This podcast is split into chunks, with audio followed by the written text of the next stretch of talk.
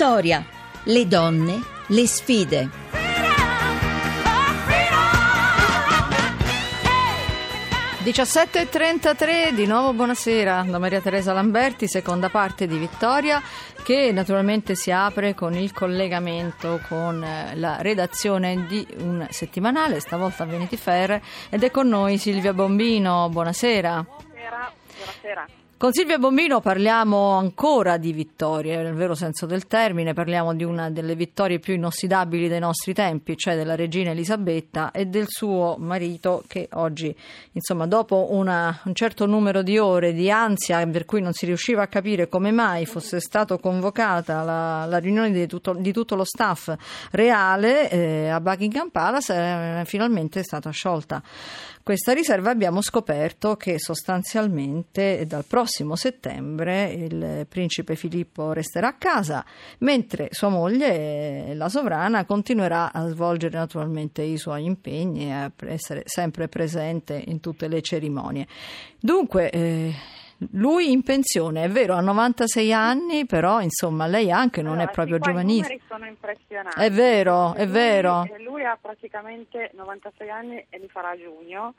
È sposato con lei diciamo da 70 anni, perché a novembre fa 70 anni di matrimonio. Esiste un nome per queste nozze dopo il diamante? Non c'è più nulla forse? No, non lo so, no, ce ne sono perché sono sicuramente fino a 80 anni ci sono, però praticamente loro si sono sposati nel 47, quindi a novembre faranno 70 anni di matrimonio. In tutto questo anche lei aveva fatto temere a dicembre, se ce lo ricordiamo, perché per 12 giorni non era apparsa in pubblico, era malata lei, era malato lui, avevano temuto per la salute dei sovrani e poi insomma invece erano ritornati.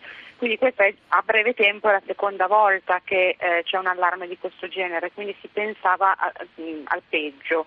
Il Sun ha addirittura titolato che lui fosse morto, per poi diciamo cancellare l'articolo dal sito in breve tempo. Diciamo che lui si ritirerà anche perché è presidente, sostenitore, membro di 780 organizzazioni, cioè io puntavo sui numeri perché i numeri sono veramente altissimi, cioè è qualcosa di impressionante. Lei invece non molla mai, lo sapevamo perché già nel 92 aveva detto it's a job for life, cioè non ha intenzione di abdicare, sì. Si era già capito. Sì, è vero. Effettivamente la sovrana più longeva del mondo perché ha oltre 65 anni di regno. Tenete conto che lo scorso ottobre è morto il re della Thailandia che aveva il record di 70 anni di regno, è morto e quindi ha lasciato a lei diciamo questo primato. Sì, infatti. Tantissimi altri, compreso Juan Carlos, Beatrice d'Orangia, tutti hanno abdicato tranne lei fondamentalmente, che non ha alcuna intenzione di mollare e di lasciare il trono al figlio Carlo, che nel frattempo, mentre lei fa 70 anni di matrimonio, lui fa 69 anni a novembre sempre. Ecco, lei comunque continua imperterrita e non solo lei non molla, ma lei non molla essendo assolutamente efficiente. Lei non molla, è efficiente, ha diciamo semplicemente diradato molti impegni anche di opere di beneficenza, cose di questo tipo, ma soprattutto ha chiesto l'aiuto appunto di Carlo e di William, nel senso che William, non tutti lo sanno, a giugno termina il suo contratto di lavoro di 2 anni perché è un precario, pensa un po'. Lavorava come pilota di elisoccorso, sì. Lui praticamente non rinnoverà il suo contratto di 2 anni che aveva e la nota ufficiale di Buckingham Palace è proprio riferita al fatto che aiuterà la regina, sia lui che Kate Middleton, la moglie, si dedicheranno agli impegni ufficiali più di quello che hanno fatto insomma finora, infatti si torneranno a Londra per aiutare lei e anche ovviamente Carlo e Camilla, però diciamo che lei cita sempre il nipote William che sembra sempre essere il suo preferito. È vero, nonostante insomma anche le ultime dichiarazioni e la sua confessione pubblica di essere anche ricorso a terapie di carattere psicanalitico che non sempre vengono confessate con leggerezza, soprattutto da uomini, no? Sì, però qua si tratta di una monarchia moderna. Esatto, sì. È moderna e anche unica al mondo, quindi direi che Di colpi di scena di questo genere ce ne saranno molti, anche se appunto oggi è stato detto che la regina non mollerà, nel senso continuerà con tutti i suoi impegni, diciamo, ufficiali. Impegni, sì, perché di impegni parliamo, non di lavoro in senso stretto, come ci fa notare uno dei nostri ascoltatori o un'ascoltatrice, sì, perché non si firmano, sì, perché dicono proprio con il massimo rispetto, ma quando il consorte reale ha lavorato è un lavoro, forse anche quello. Ma però c'è una polemica anche in Inghilterra, nel senso che un parlamentare laburista ha fatto una polemica su Twitter proprio perché ha scritto una cosa simile, cioè ha proprio detto che bello potersi ritirare quando si vuole per un lavoro da favola che hai sempre amato, fondamentalmente. Sì, ma che bello, andava detto fin dall'inizio, I sudditi reali si sono comunque scatenati contro di lei, è stata praticamente linciata perché sul principe Filippo comunque non si può dire nulla in Inghilterra. Capisco però effettivamente che ci possa essere anche una critica. Certamente, certo. Silvia Bombino, grazie di essere stata con noi. Grazie a voi, buonasera.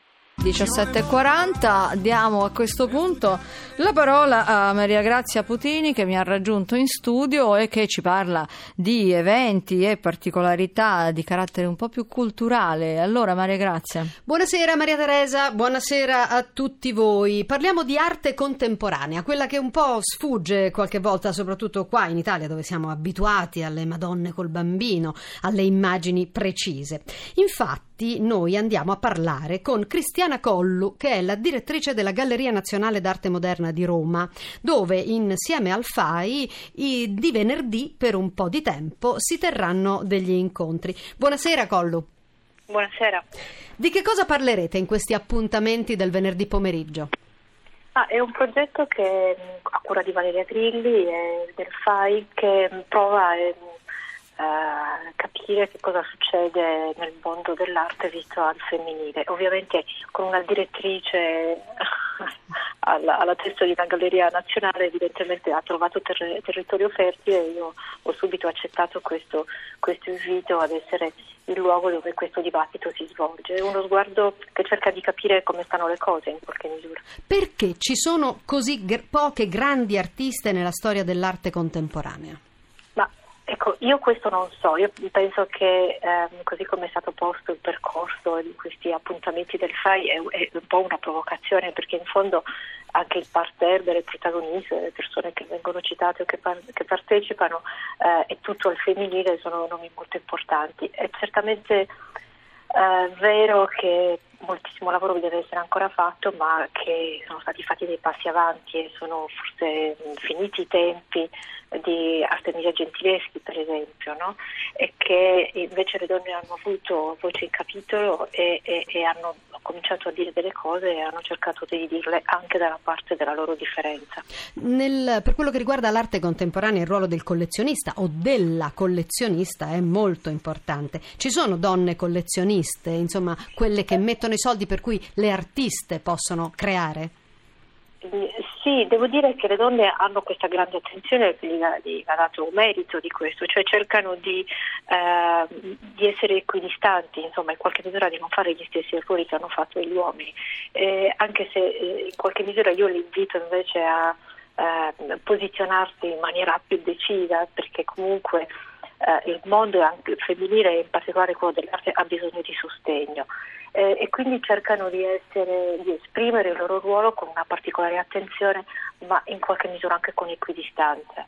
Nei tempi moderni, infatti bisogna rendere merito alle collezioniste. Esatto. Nei tempi moderni molte donne si sono espresse con la fotografia. Noi abbiamo anche qui a Vittoria parlato di Vivian Maier, ma c'è anche Diane Arbus. Ecco, sì. Perché secondo lei questo mezzo tecnologico, che oggi poi continua ad essere sempre più raffinato o addirittura semplicissimo grazie al telefonino, sembra però essere particolarmente adatto alle donne artiste? Io credo che al principio c'è stata questa possibilità, questa accessibilità, in fondo era fuori dal perimetro tradizionale, no, dei medium che può usare l'arte per esprimersi, era più alla portata e in qualche misura consentiva anche questo sguardo più intimo o introspettivo che inevitabilmente comunque fa parte del mondo femminile, e con la stessa facilità con cui le donne si misurano con le cose a volte, no? Con una sorta di diversa modalità, con una sorta di umiltà, di sguardo forse più curioso che si fa sempre da parte in qualche misura. Credo che si tratti di questo, con un occhio appeso al collo che però stava molto più vicino al cuore, ecco, diciamolo così. E così succede alle donne ospiti di Vittoria, che hanno coraggio e hanno un occhio appeso al cuore. Bella immagine. A te Maria Teresa, grazie. A Cristiana Collu. Grazie a voi.